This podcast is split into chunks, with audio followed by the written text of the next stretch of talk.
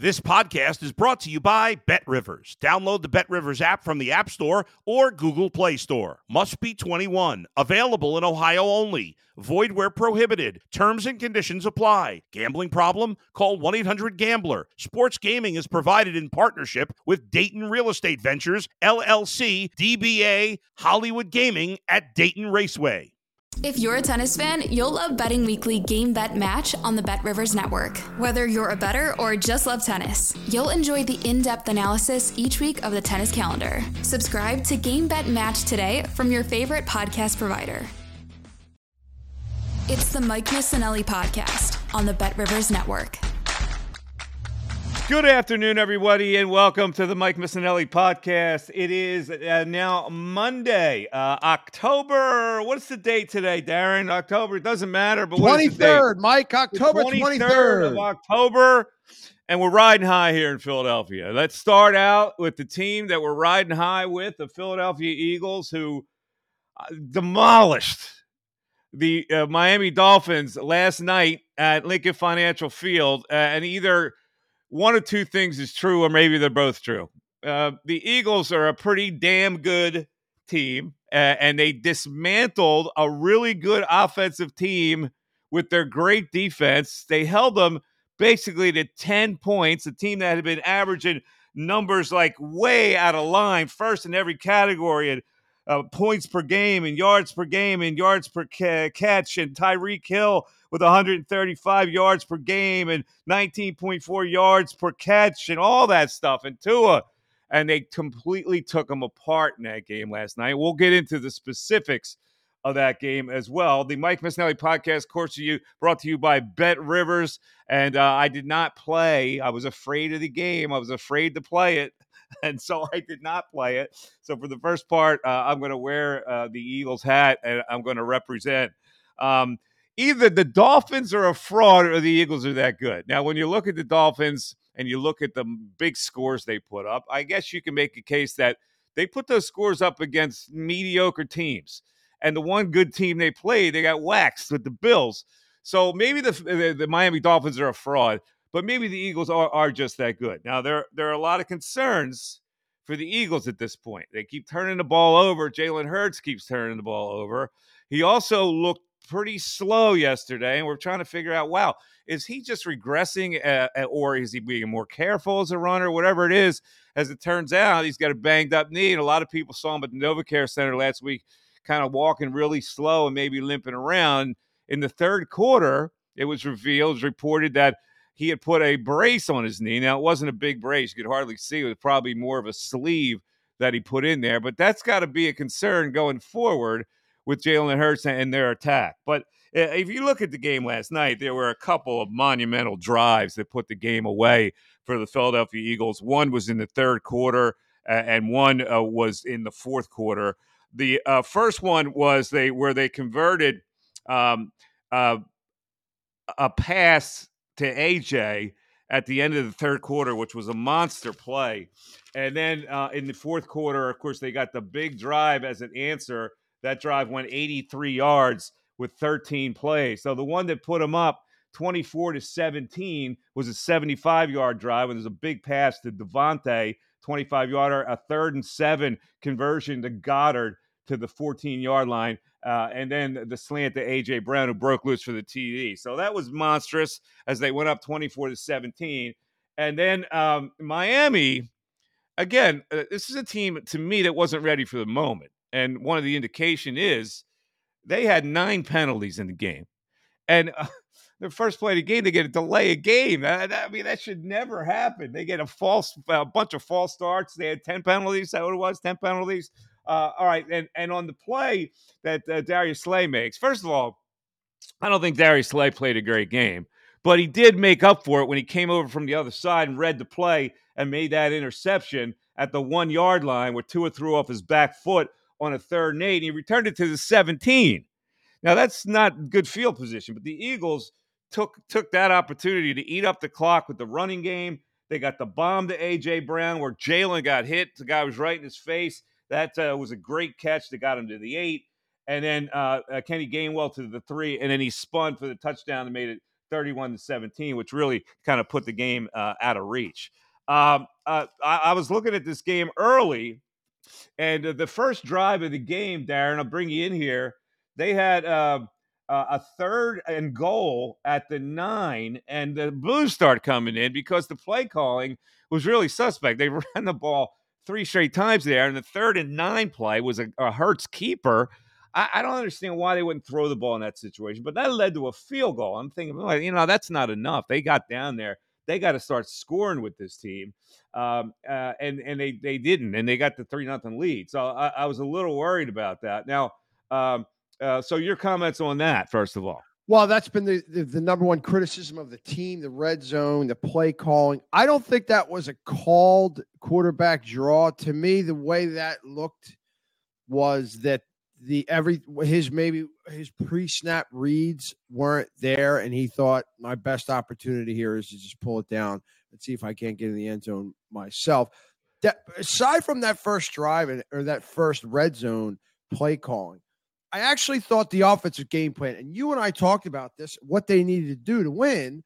And we even said it's cliche, but like you got to run the ball, pound the ball, keep Miami's offense on the sideline. They did that. They had two or three drives of, you know, double digit plays, you know, eight, nine minutes long.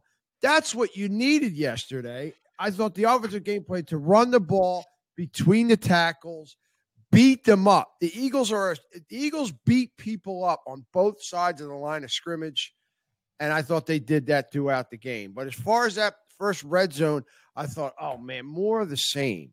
But they continued and, and to run the ball between the tackles and ran it well last night. Not big yardage, but ran it well and ran it effectively, and that helped keep help control the clock for pretty much the entire game. Yeah, now they're up three nothing, and uh, so already I'm feeling bad about they didn't score a touchdown there. And then Hurts gets sacked and fumbles. Bradley Chubb pokes the ball uh, out of his uh, his hands. He didn't take care of the ball again, and this is becoming problematic.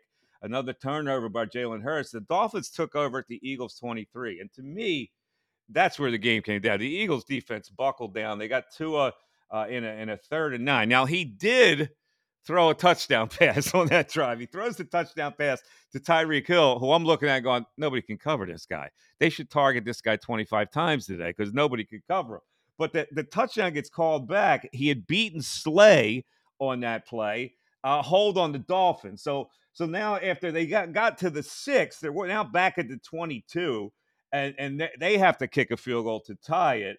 Uh, and then the Eagles get a touchdown on the next drive. Boston Scott – with a pretty good return to the 40, sets him up. The tush push and a roughing the passer gets him to the 21. And for the first time, maybe the second time all year, they get a successful tight end screen, which they don't run very well. This one was well designed, and the touchdown uh, screen pass to Goedert makes it 10 to 3 um, for the Eagles. And then, uh, of course, fourth and three, they go for it uh, Hud uh, uh, with his most dynamic throw of the day when he's flushed out of the pocket. It is amazing that they can't get this guy in the pocket that he wriggles out all the time. He gets flushed out. He makes another scramble, throws the ball down the field to AJ Brown, uh, and that gets to the one yard line. And the push push is unstoppable, and the, and the Eagles go up uh, 17 to three. Um, and there were a couple plays that were hairy in this whole situation because the Dolphins they look down and out at that point. It's a third and 18 and and Tua launches one to Cedric Wilson for 29 yards and a first down. Uh, and then the third and eight is the bomb to Tyreek, beating Bradbury off the line of scrimmage to make it 17 to 10. So it it's a game at that point, and that's key for the Dolphins to score because they go into halftime with that touchdown and they got the ball for the second half. And so the Eagles stopping them on that first drive, I thought was major because they had some momentum. They looked like they were poised to get back down the field again at 17 to 10, and, and the Eagles got them to punt at, at that at uh, particular time. So the, the, the, the touchdown to Tyreek, I'll tell you what happened there. They were running what's called a press bracket. So so Bradbury is there to press off the line, and then to follow him, the safety in that position. I think it was Edmunds, Terrell Edmunds, which I don't know where he's from. Anyway, they just couldn't keep up with him. So for press bracket to work, you basically have to bracket the wideout. So when the wideout is as fast as Tyreek Hill and he blows right past the bracket, you really can't do that. And the bracket is basically designed to cover on both sides of the ball. It's it's it's two on one. What they could have done there is what another thing called press cloud. So he presses off the line of scrimmage. You have a see, you have a linebacker come over, and you have a safety up top. So you essentially have three. That's really the only way you can cover Tyreek Hill on that play. Well, the Otherwise, thing about Bradbury, and you know, I'm obviously doing the um, post game show with Seth Joyner yesterday, and, and Seth is all over de- defensive concepts, and and he is livid when a they don't play press coverage, and b when they're playing press coverage, they're not the bang a guy, and and Bradbury kind of let him get ju- get himself get juked out of that play. He didn't get his really his hands on it, interfere with it at all and that's how, how, he got loose. Now, I, I, will say at that point, Hill is very unique to cover, though. He's he requires like there are coverages and and ways to press him that only apply to him. So I give him a little bit of a break. Anyway, but go ahead. Okay, he's just a different. Um, Hurts is now uh, it breaks. Uh, Jeff McLane, who covers the team, uh, has the story out there that uh, Hurts is now wearing a, a sleeve on his left knee. Not only that, but he tweets out something yesterday. He says, interestingly enough, when the Eagles kick off to the Dolphins to start the third quarter, after the play, Hurts runs on the field like the Eagles have the ball.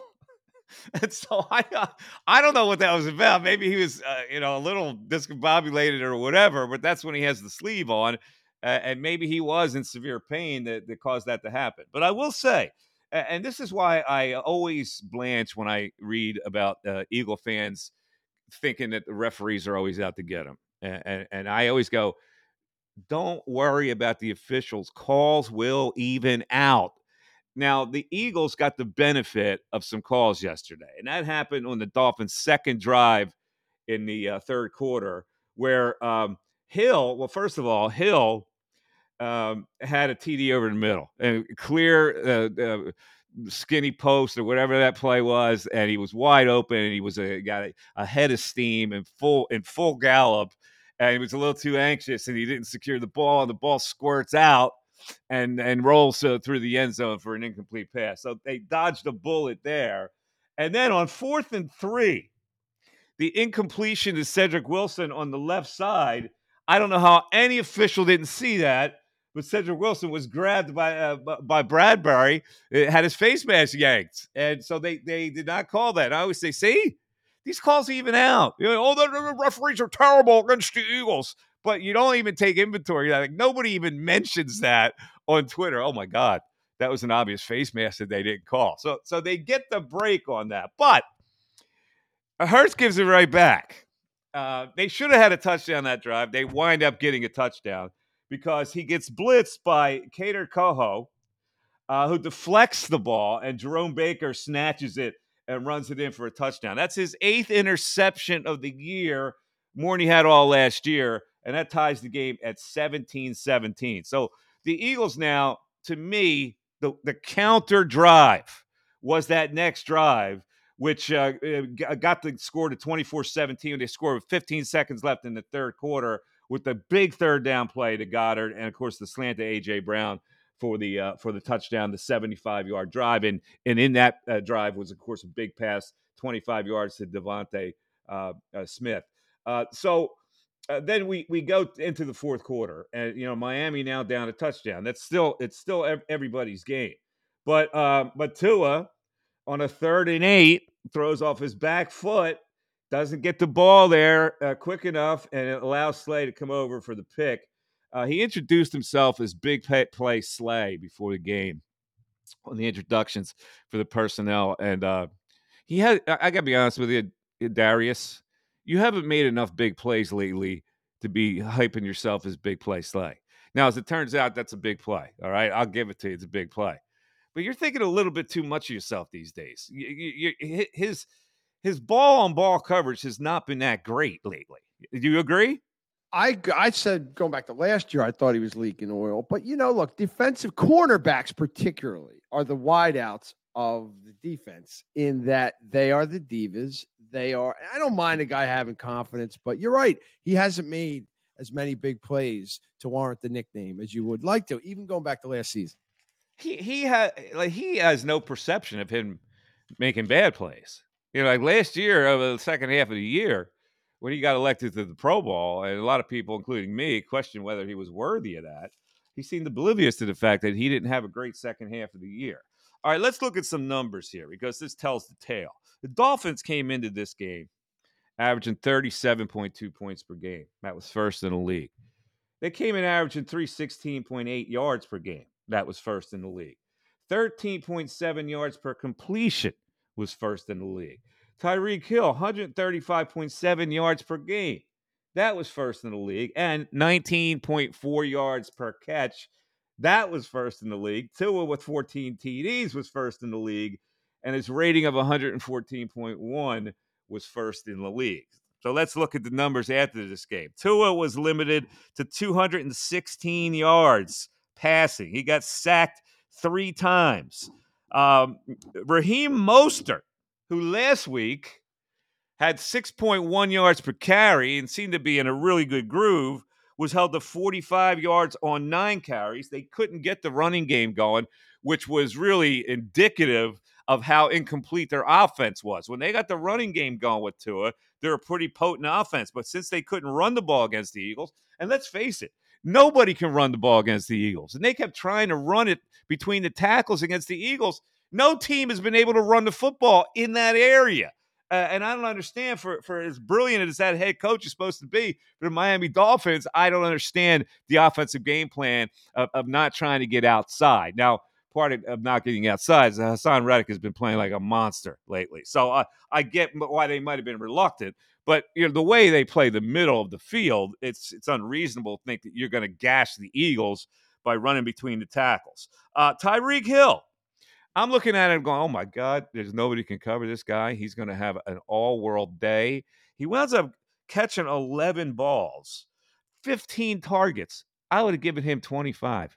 I would have run him into the ground. That's all they had. Jalen Waddle was hurt and hurting on the other side. They don't really have a tight end of any significance. They don't have a running back really catches the ball out of the backfield. Tyreek Hill, 11 for 88 yards. This is a guy who was averaging 19.4 yards per catch. You want to do some math for me there, Darren?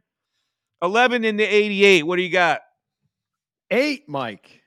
Not even eight. It's, like it's seven. says. It's seven and change uh, with, with the math. So Hmm. there, that tells the tale. You hold Tua to that number, you hold Hill to that number. The defense comes up huge again, and the Eagles win very easily and establish themselves that A, they're a really good team still, that uh, loss to the Jets notwithstanding, and B, the Dolphins may be a fraud.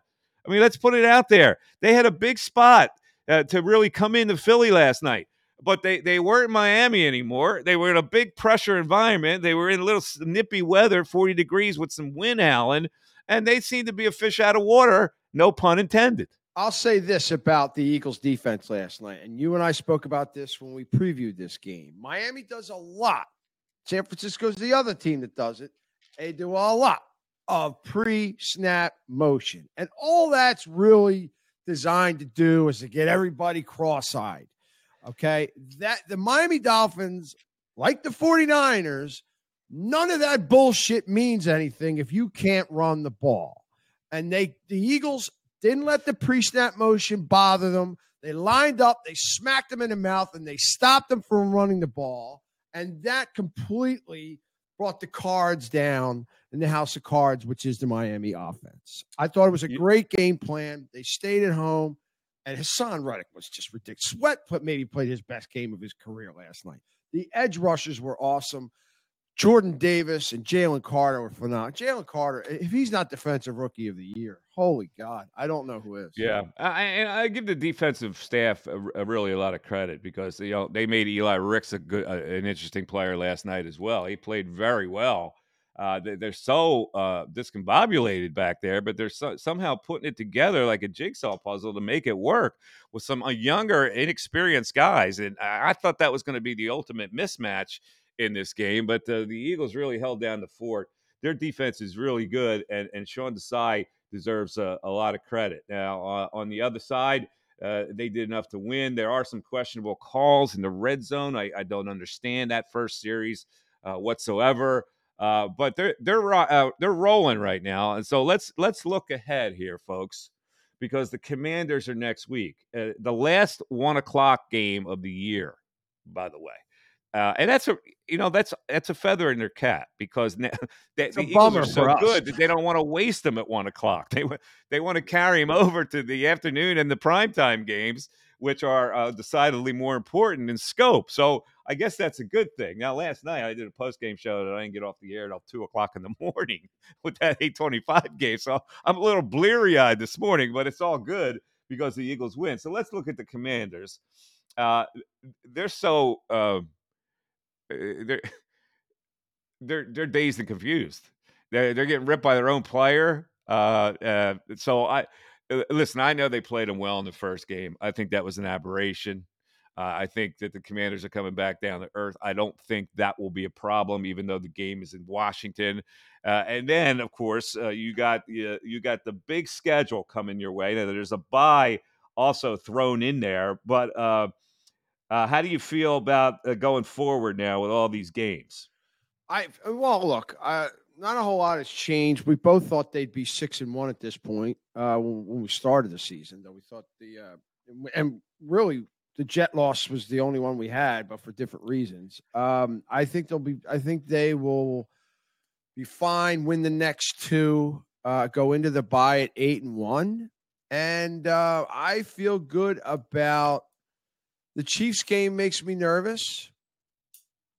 The, the Niner game will be tough, though. I think they will win that game. There's a couple games in there that uh, in that gauntlet that they run here. Uh, by the way, the gauntlet doesn't end uh, with the, the second Dallas game.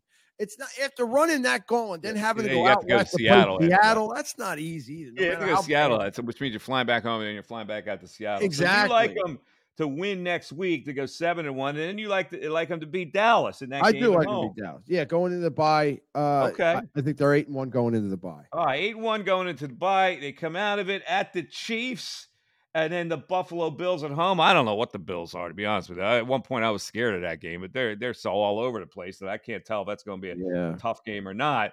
And then the 49ers. Uh, and by then they'll be healed up a little bit. Brock Purdy uh, missing a couple of his guys kind of put a spotlight on his lack of abilities. But the 49ers get him uh, in several weeks down the road where they may be a more formidable foe. And then at Dallas and at Seattle, you're right. Right there is a really tough schedule for them to negotiate. After the bye week, five really tough games. Yeah, and I could see them losing two, and that's okay. If they finish this season, how many games are they playing now? 26? 17 games, uh, 14 and 3. If that's their final record, that's good enough to win home field as long as one of those 14 wins is against the 49ers, which I think it will be. Uh, okay. So, um, any uh, other highlights last night? I thought it was really interesting that there were two major league stars that were in the house last night. Uh, one of them was Mike Trout, and the other was Liam Castellanos, not Nick uh, Liam gets shown on this big screen and he's he gets the monster ovation.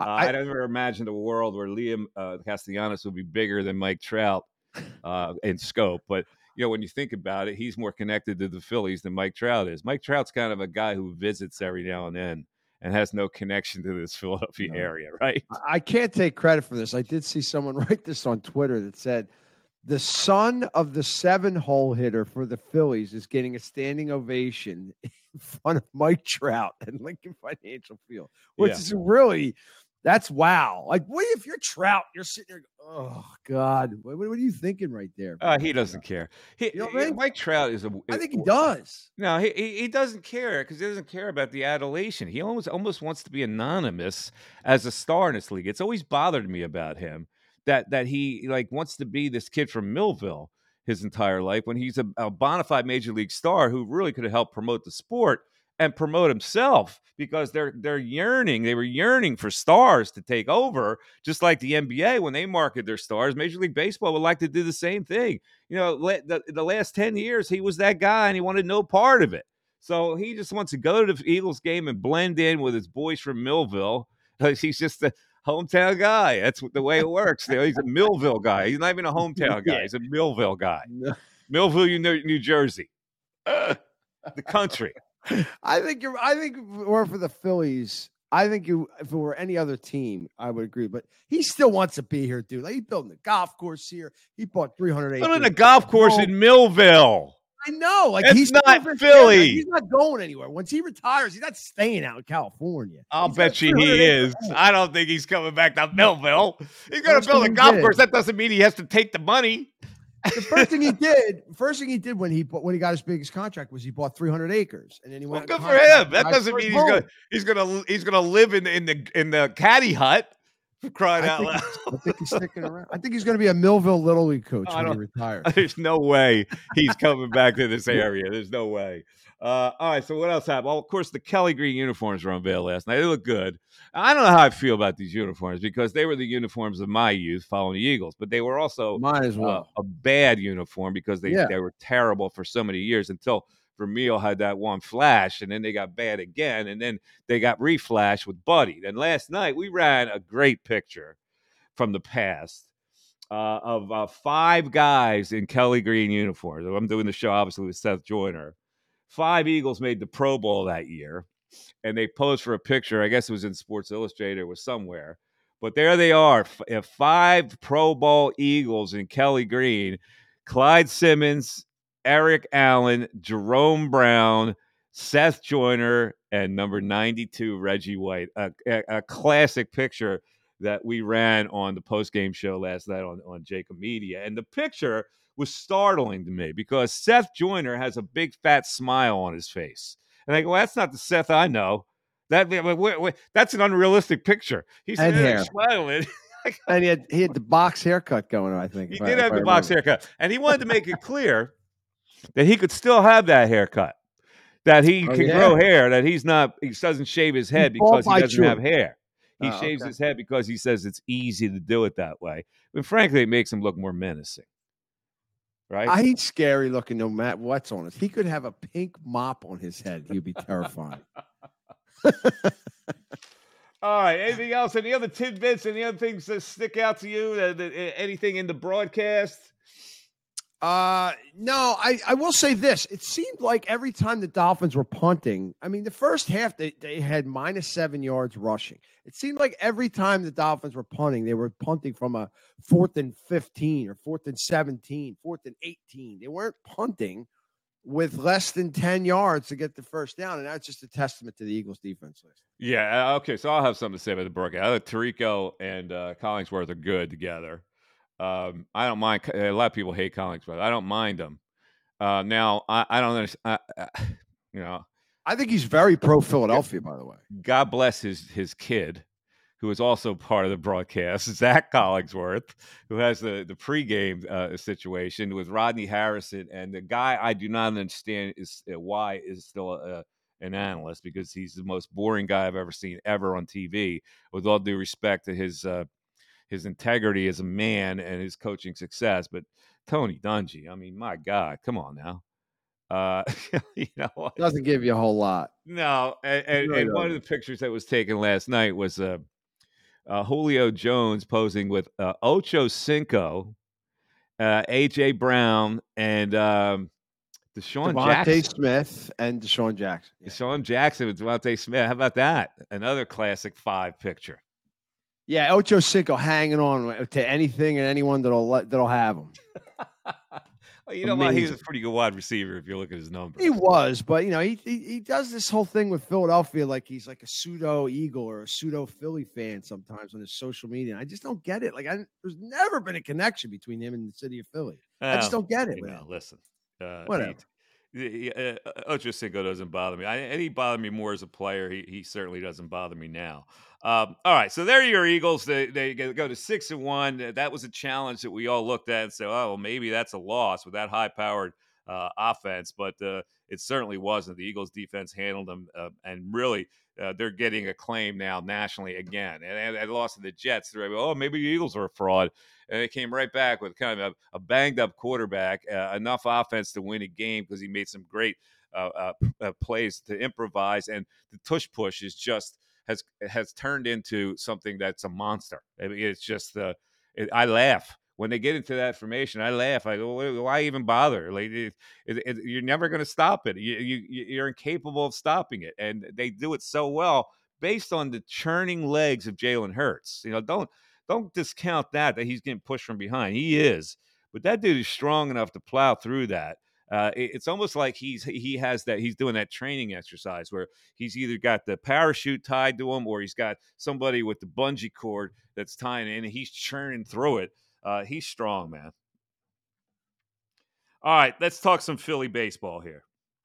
Um, I, I'm a little offended by the people who have not respected my read of this series because uh, a lot of people like to pile on. L- listen, here's the bottom line.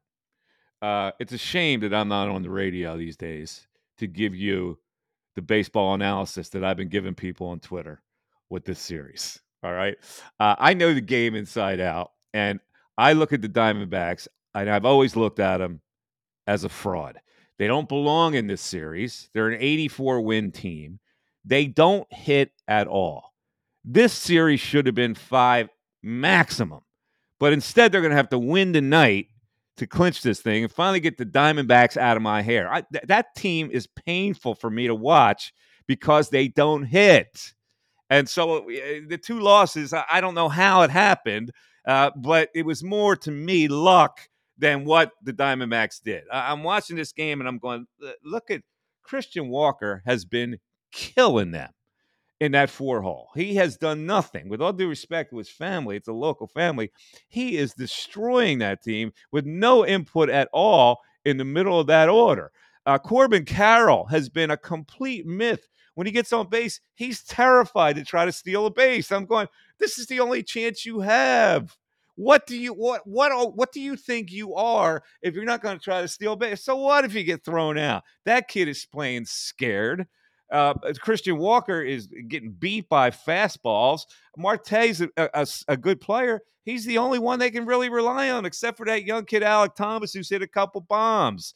They're an easy team to beat, and their two starting pitchers can't beat the Phillies. Zach Gallen again, like a replica. Bang Schwarber and bang Harper in the same inning. It was like a replay of Game One. And so now Merrill Kelly has to come into this building tonight and try to put this get this series into seven games. It's not going to happen. Okay, it shouldn't happen. If the Phillies lose, I will be shocked. I don't know how they can lose with Nola pitching tonight against Merrill Kelly in this stadium, uh, with the Phillies just being so much better than the Diamondbacks. Your thoughts, Darren? cringe every time you say there's no way. Listen, let's baseball. Get, let's get to the crux. Let's get to the crux of the I matter, get okay? it. It's this, this baseball. Is this phony, this phony fear. I wanted to address this. There's there's yeah. this phony fear about not taking your opponent lightly, and yet, if you have two eyes, you can see one team completely overmatches the other. And the only way the I, other team totally can win agree. is some kind of a, a, a godly act of, of, of, mistakes it, it's ridiculous to, to look at that Diamondbacks team to think that they should be on the same field right now with the Phillies. I completely agree with you. And I still say it's baseball. It's a quirky sport. Anything can happen. You've seen it. But yes, I think they put him away tonight. I think Nola hopefully continues to pitch well. I think they put him away. I don't think Kelly's going to have enough for him tonight. I'd like to see Nola give him six I don't want to see him have to go to their bullpen before the seventh inning. Well, they may have to, but you know, you got some guys that are rested. Uh, and then uh, okay. he was able to use Hoffman later in the game instead of trying yeah, to you can't go to Kimbrel late. Not tonight. No, I, I, he, will probably stay away from Kimbrel at this point. Now yeah. he's he's got a little more trusted Dominguez, although he still scares me. But he's got, as you know, he he got Hoffman. He's got the trust in Hoffman. He brought him in in the proper situation uh, in the last game uh, and and does not and did not burn him in the fifth inning. And that's what he's got to do. He's got to realize that his only reliable guys right now are Alvarado, Hoffman, and uh, and, and he can take a chance with Dominguez, but he has to go away from Kerkering at this point. So Nola's got to get him through six. And at that point, uh, you know, he may have to he may have to use Strahm, but he's definitely going to uh, use Hoffman and Alvarado uh, in yeah. in the late stages of the game, um, and and probably. Alvarado has to finish it tonight, yeah. and they, they they they can't go away from Kimbrel. But I think there could be a good enough lead where it's not going to matter. I, I think the Diamondbacks realize that they're in over their heads at this point. What do they have to give in Philly in this game when they've played scared in their home ballpark? They ha- they haven't Yeah. had any swagger in their home ballpark. They, they Their have- only chance is a lights out performance by Kelly, and I don't see that. yeah, they, they have scored 10 runs in five games. All right. Or is it 11 runs? It's 11 runs, and six of them came in one game. They just don't hit. They're not a hitting team. They're, they're a couple years away from being at that level where they can say, okay, we can contend for a World Series. So, what happens in this game? If we look back to game five and how they busted it open, um, they, they score in the first, and Schwarber gets a squib hit. Uh, and then uh, and Bryson Stott, who for my money has been, I mean, I love to watch that kid play second base. He is really a secure fielder and gives them a blanket of security with any ball that's hit that way. But he also got that big hit to drive in Schwarber in the first inning. And here's where the play comes in. This is where I like to do a little baseball analysis. So Harper's on third base and Stott's on first base. And and they run the play where Stott wants to get in a rundown so uh, Harper can score. But Harper's mindset is, I'm not going to wait for the rundown. So I'm looking at this play and I'm going, okay, the Diamondbacks, if they were really well managed, they would they would uh, they would figure this out. They know he's an aggressive base runner. Now there are a couple things you can do here. Uh, one is you can fake a throw and hope you catch Harper off, off off the base. Number two is you can you can throw it down and have a cutoff instead of Marte holding the bag. Marte has to be able to see it might have the vision to see that Harper's going to go because what you're taught as a base runner, as soon as the catcher releases the ball and it gets past the pitcher's head, that is when you trigger and and go home because at that point it's going to take a great play to get you. So with Marte knowing that, Marte then has to come off the bag and get and shorten the throw and then make a strong throw to get Harper. As it turned out, if he makes a strong throw anyway, standing on the bag, he probably gets Harper, but he he panic throwed it. He, he he panicked. He threw the ball into the ground on a, a straight line throw, has Harper, and, and he panic throws it. And and that's an indication of a team that, to me, when they have to make a play, they don't make the play. So the Phillies are up two nothing in the game, and at that point, uh, Wheeler's just mowing them down. And then finally, it looks like he's getting a little tired uh, as we go now to the sixth inning, top of the sixth. The Phillies uh, get a home run from Schwarber, so now it's three nothing, and then they get one from Harper. So now it's four nothing, and Zach Gallen is bewildered. At, at that point, I'm going. There's not going to be a rest of the game. But to the Diamondbacks' credit, they scratch out uh, a, a run with a home run by Alek Thomas to make it four to one, uh, and then the, the wheels start uh, turning. The the bullpen comes in. Mantiply, who started Game Four for them, comes in, and uh, there's uh, Harper safe on an error by Marte, but Bohm, uh, Bohm lines out and, and stri- stri- strikes out. They bring in Frias uh, to face uh, Realmuto, which is probably the move. Uh, and Realmuto hits a two run jack. The first uh, two run homer, the first home run that wasn't a solo shot in the whole series. And now it, it is six to one. And at that point, you, you can use Hoffman to come in. He gets the eighth. And then you get Dominguez in a less stressful situation. Uh, and he comes in in the bottom of the ninth, and, and Strahm finishes it off by getting Carroll to strike out. So there, there's your ball game right there, six to one. I think that is the death knell for the Arizona Diamondbacks, and uh, I don't expect that they will be competitive tonight. I know damn, anything can happen in baseball. Anything can happen in baseball. Let me tell you something. Merrill Kelly comes in here and beats the Phillies in this deciding game at Citizens Bank Ballpark. Uh, I don't know what I'll do, but uh, uh, I would be totally surprised and shocked. As would I. I'm not saying I expect that. I'm just saying when you say no shot, I cringe because that's you know Well, it's a couple See, times I- you've done that. First so of all. I, I got to tell people, out. like you know, when when you guys tweet me and you go, "Don't jinx him," Well, right? you put me in with you mean you guys. You put in No, with no, me. I'm not putting you. Like, you're you're just plain scared. You're just one of those guys that gets scared. I don't get scared. You got. I don't. I don't get scared when there's a better scared. team. It's so much better than the other. I don't. I don't get scared.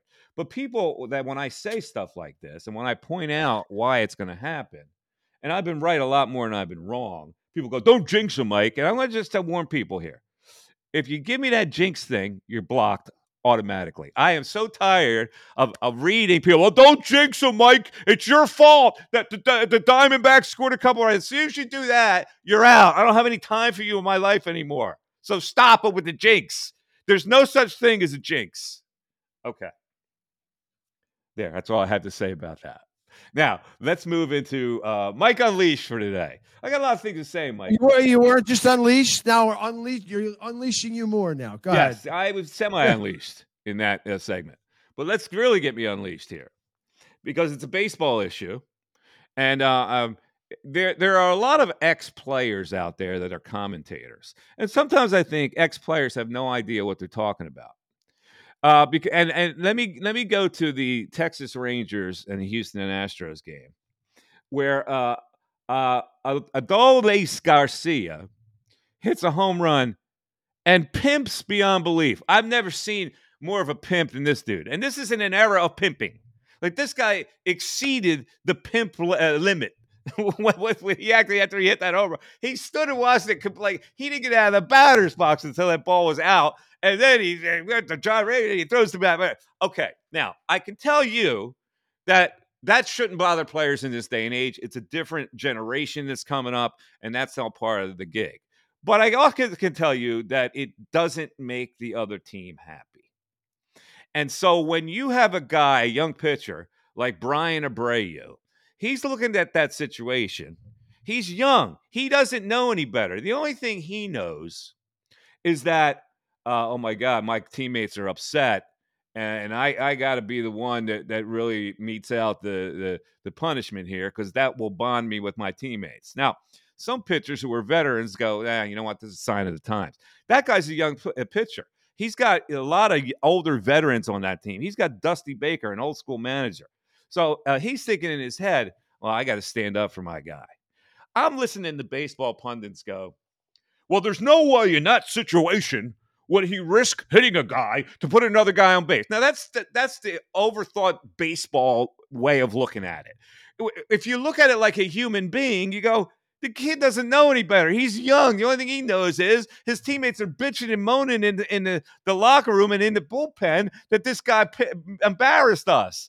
So that guy, you actually think that that pitch was not intentional? Of course it was intentional. He drilled him right where he should have drilled him. Now, it's foolish to do it in that situation. You, you, you, what do you do with that is you file it away, and you can't do it in a national, an American League Championship Series. But the kid doesn't know any better, and all these baseball people go, "Oh, you think a break, you would actually risk?" Yes, he would, because he's a young, stupid kid. That's why he would do it. If you looked at that play, how in the world do you think that he wasn't th- th- hitting him on purpose? It was so blatantly obvious. Of course, he was hitting him on purpose. Did you did you read the same way I read it? I was thinking exactly what you were thinking, and it's exactly what he was thinking. He's a young kid at that point. He doesn't have. He's not going through. Eh, he's not thinking clearly. He's not thinking down the road at that point. He's thinking in the moment. The youth thinks in the moment. Youth lives in the moment. He lived in the okay. moment. Okay. So now there's two ways you can deal with this. One is you can ignore it, which which the umpires maybe should have done. Uh, but once you, you kick up a fuss and you meet, and uh, all the consensus is, yeah, you threw him at him on purpose, then you got to act, right? So they act, and it turns into a suspension for Abreu. Now, Garcia, interestingly enough, if he just goes to first base, nothing happens. so effectively, he caused the suspension of Abreu by making the fuss over it, and he did not get suspended. So that's the weird thing about the you know baseball and the whole thing. Now Abreu uh, is appeal. He appeals. I don't know what the decision has come down. Whether he's going to probably reduce it to one game, which means he'll miss tonight's game, uh, which is Game Seven. So uh, it, it hurts certainly the Astros and uh, so the Phillies' opponent World Series might be the Rangers after all, and not uh, the Houston Astros. All right, so that's that. And the guy I'm I'm, I'm listening to, uh, dude, I listen to Major League Baseball uh, radio a lot on Sirius, and the guy who I really got uh, uh, unnerved by was Ryan Spilborghs. who who they call Spilly. And, and I remember the thing I remember about Ryan Spilborghs when he first came up with the Colorado Rockies. I was at that at the game, and uh, his big face comes out on the screen, and he was the most peculiar looking guy. I go, look at that guy. You know, it's like a bad baseball card. And, and he was on the screen. Now he's on Major League Baseball radio. Uh, okay. Number two on Mike Unleashed. I'm going to sit here and I'm going to tell you that I'm embarrassed about Penn State football. Uh, I believed in them this year that they had a chance. I actually thought they were going to beat Ohio State, which I didn't think was a great Ohio State team, and then down the road lose to Michigan. Instead, they got waffled by Ohio State. They weren't even on the same field with Ohio State. They couldn't convert a third down against Ohio State. In fact, if it weren't for the last one where they scored the meaningless touchdown, they would have been 0 for 15. As it was, they were 1 for 16 on third down. Now, that's a team that's not in the same ballpark as the other team. And for all the Penn State fans that want to shrug this off, this is what I've been complaining about for a lot of years. You're happy with mediocrity, and mediocrity uh, is a finishing uh, nine and two and going to some lower bowl. Even if you go to the Rose Bowl, it's not the Final Four. Where Ohio State's going to the Final Four and Michigan's going to the Final Four, and these Penn State fans who are so soft that they just take it. Oh, it's fine. They lose two games every year. We still go to a bowl. We're proud of our program. I'm not proud of it. I got to be honest with you. After all these years of not contending for a national championship, I'm sick of it. And there's nothing you're going to be able to do about it unless you out recruit Ohio State, which brings me to James Franklin. Uh, James Franklin has a terrible record against Ohio State. He has a terrible record against nationally ranked teams. He doesn't seem to have the the the acumen to be able to coach Penn State past these bigger opponents. But guess what? He's not going anywhere because he's got eight more years left on his contract. So for the people that go, well, I like James Franklin. He's a representative coach and a representative every year. Aren't you people sick of not being a national championship contender? Because I am. And I'm a tried and true Penn Stater, and I'm sick by the fact that they can't contend. This was a year where they were supposedly going to be able to contend for that spot, and look what you saw on Saturday. Not even a competitive game that Penn State loses to Ohio State. And for, so for me, the season's over. You know, people go to me, well, you still have to root, root for your team. You still have to back your team. I'm not like that. When I see something that's underachieving, I get annoyed by it. And because I get annoyed, that uh, to me should send a message to the administration that you got to do better. You know, these people that that say to me, "Well, uh, like the Braves fans, we're happy that oh, it was a great season for the Braves." when they should have been devastated because devastation and disappointment puts pressure on the people who are responsible for building the team to do better. And if you're not going to be frustrated, what do they care? They got their lovely little stadium there at Beaver Stadium, get 110,000 people, make a ton of money, go nine and two, and play in the Citrus Bowl. I'm tired of that. So, yeah, I'll still be a Penn State fan. My school is my heart, but I'm checked out for the rest of the year. There is nothing interesting about Penn State football to me now. What give me a reason why I should watch these games now when they are now totally out of the national championship picture? Darren, am I wrong? You're not wrong. I tell people all the time Franklin drives me nuts. He's a terrible game day coach. He's terrible against top 25 teams, top 10 teams in particular. Uh, you know, he's a good recruiter, and that's he's not a good recruiter. That's the point. I, this is an overblown thing talent, that he's though. a good report, uh, recruiter. If he was a good recruiter, he'd have better players than Ohio State. I just think he makes bad decisions on games. Look at that. Look at the personnel. Look at the personnel The Penn State. They they bring in the number one recruited quarterback in the nation. Who does he have to throw to? Where where on what level are their wide receivers compared to what Ohio State brings out every year? This year they're not good. They've been very good in, in, in recently. Okay, so when you recruit the number good. one quarterback in the nation, do you not have to recruit the receivers that go with him and convince the great receivers, hey, you're with this kid. This kid's gonna make you a star. He's a great quarterback. What do they have? They don't have any receivers. I can't. I can't argue. I am that. tired of Penn State people telling me, "Oh, he's a good recruiter. He just can't." He's not that good of a recruiter because the standards are this: unless you out recruit Ohio State, and Michigan. How good of a recruiter are you? What's the point of that? What, are you're a better recruiter than Illinois? You're a better recruiter than, than Iowa and Nebraska and Wisconsin? Well, big whoop. All right, I'm done. I'm off my soapbox with Penn State football. Let's go to number three. Tay Tay. Oh, I'm watching the Chiefs game yesterday. She's there in all her glory, and now she's BFFs with Brittany Mahomes. And uh, listen, Taylor Swift is a big star. It's undeniable. But what is she? 14? She's a 33 year old woman we acting like with the high fives and the chest bumps and woo-hoo. I'm going, have a little decorum, Tay. Come on now. What is that? 33 year old woman acting like some some teenage girl. While Brittany's holding a baby doing the stupid dancing. I, I'm so sick of hearing about this. I really am. I'm I just I every time oh God, I just I got nothing else. Yeah. to say. Well, I listen. I'm not tired of looking at her. I gotta be honest with you. I'm a big fan.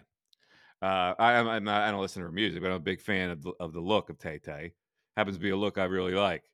But uh, you know the silly schoolgirl stuff with the thing, and then oh my god, oh my god, come come on, act with a little decorum, all right? You like the football game is your boyfriend, that's good. Enough with the Brittany Mahomes, the high fiving and chest bumping, and uh, oh my god.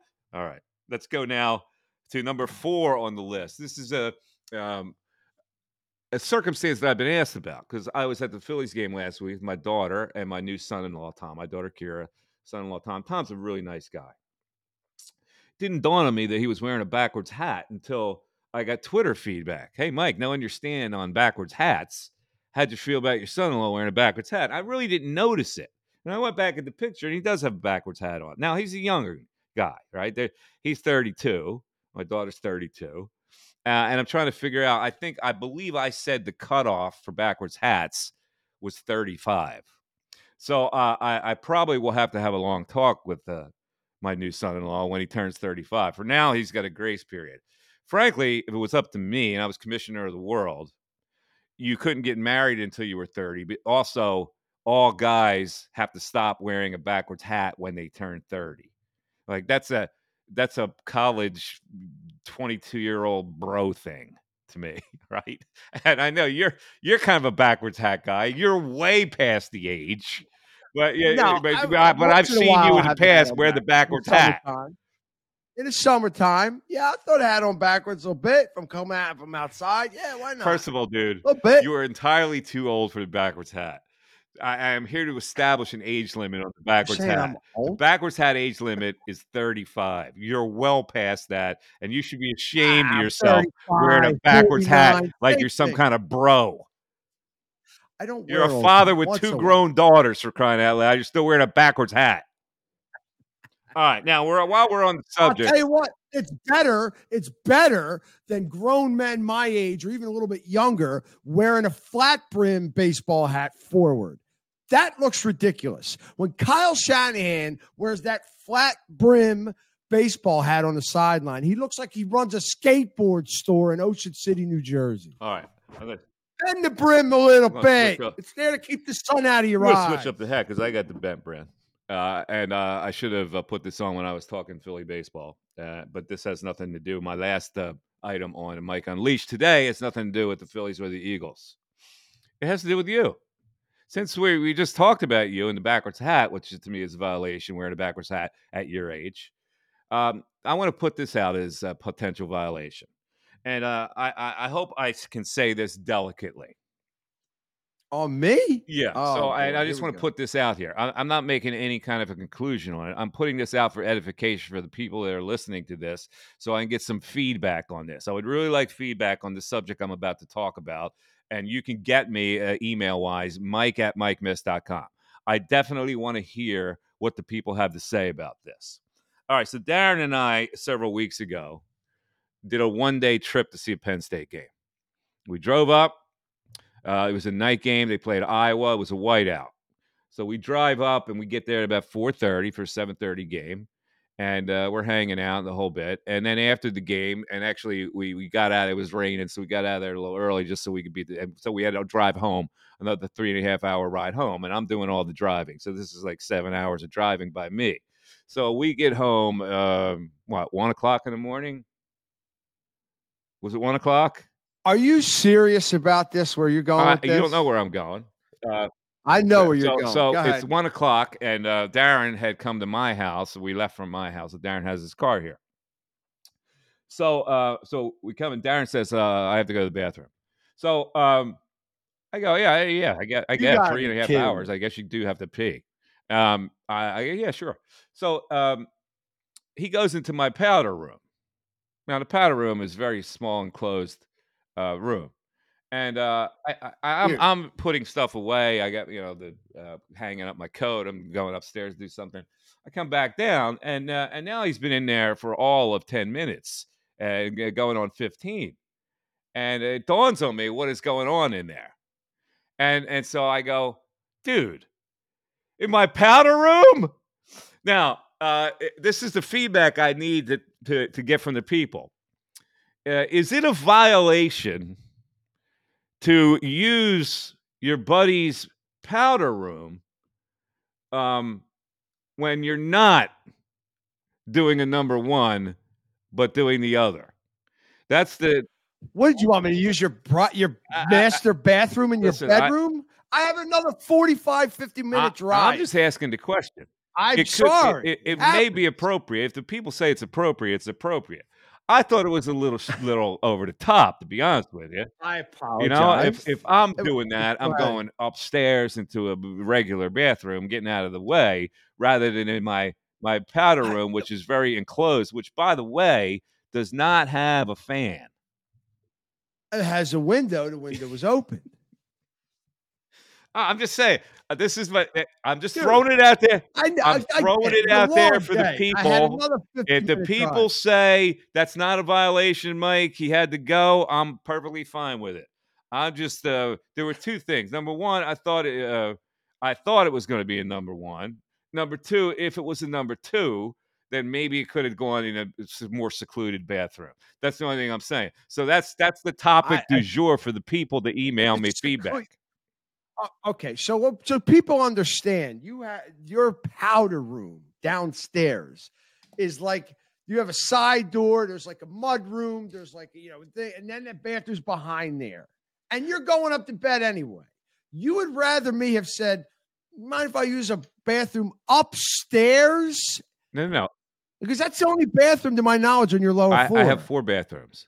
There's one downstairs. There are two upstairs, and then there's a powder room here. right. Uh, I'm merely saying this: that uh, suppose that you know I was down here getting a bottle of water before I went up to bed. I'm still down on the first floor because I'm going to say goodbye to you. Suppose at that point I had to go in to tinkle. I had to go in for a number one, and you know it's like that Seinfeld uh, uh, scene where Elaine in the, on the on the airplane bathroom uh, uh, goes into the bathroom and goes, "Oh my god." And, and gets stuck. Gets It wasn't I- like well, that. listen. First of all, wherever it was or wasn't. it wasn't I'm just like ask- that. I'm It just asking like, you know, oh the my God. question: what what the appropriateness of your act Yeah. was, and if the people come and say that was perfectly appropriate, then I go, okay, fine.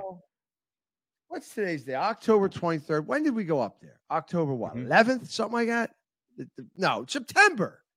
We were there in September. And you're bringing this up a month later. I'm curious as to what took you Uh, I don't I don't know. I, it just it just dawned on me uh, as as we were talking about the hat. So uh, love as we were talking about your backwards ball. hat being a violation, I thought of another My all of a sudden ano- hat, another I violation wore- came about. I I, I can tell you this that, and maybe it's just because I'm just different and I'm, you know, I'm more protective of of uh, of privacy like that. Uh, I would never have done that in a powder room. I would, I would never have done that in a first floor powder room. But you're different. you you're you're a little house- you're a little brusque. You're you're you know you're a little because today you again uh, said the S word.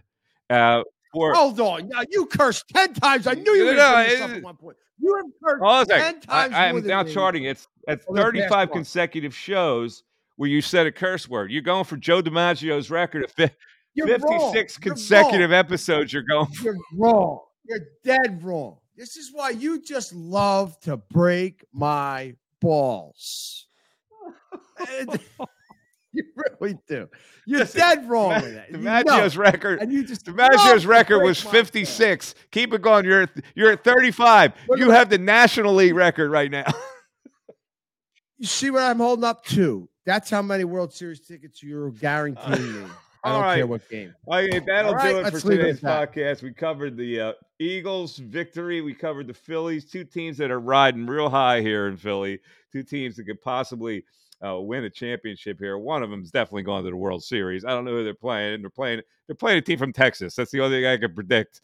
Whether it's the Rangers or the Astros, we'll see. It'll be an interesting series with both of those teams but they are not going to lose tonight. If they lose tonight, I look silly, I know. But see, I'm the type of guy who's not afraid to put stuff out there. I'm not one of these guys go, oh, I'm going to look ridiculous if the Arizona Diamondbacks win. I don't care. I examine the moment. Okay. And the moment is the Phillies are freaking better than that fraud team. And I want them to get out of the damn playoffs. I'm sick and tired of the Diamondbacks and the people telling me how cute of a team they are.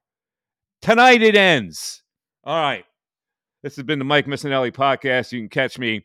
Uh, again, my email address is mike at mikemiss.com. I want to hear feedback on that potential violation. You can follow me on Twitter, Mike Miss25.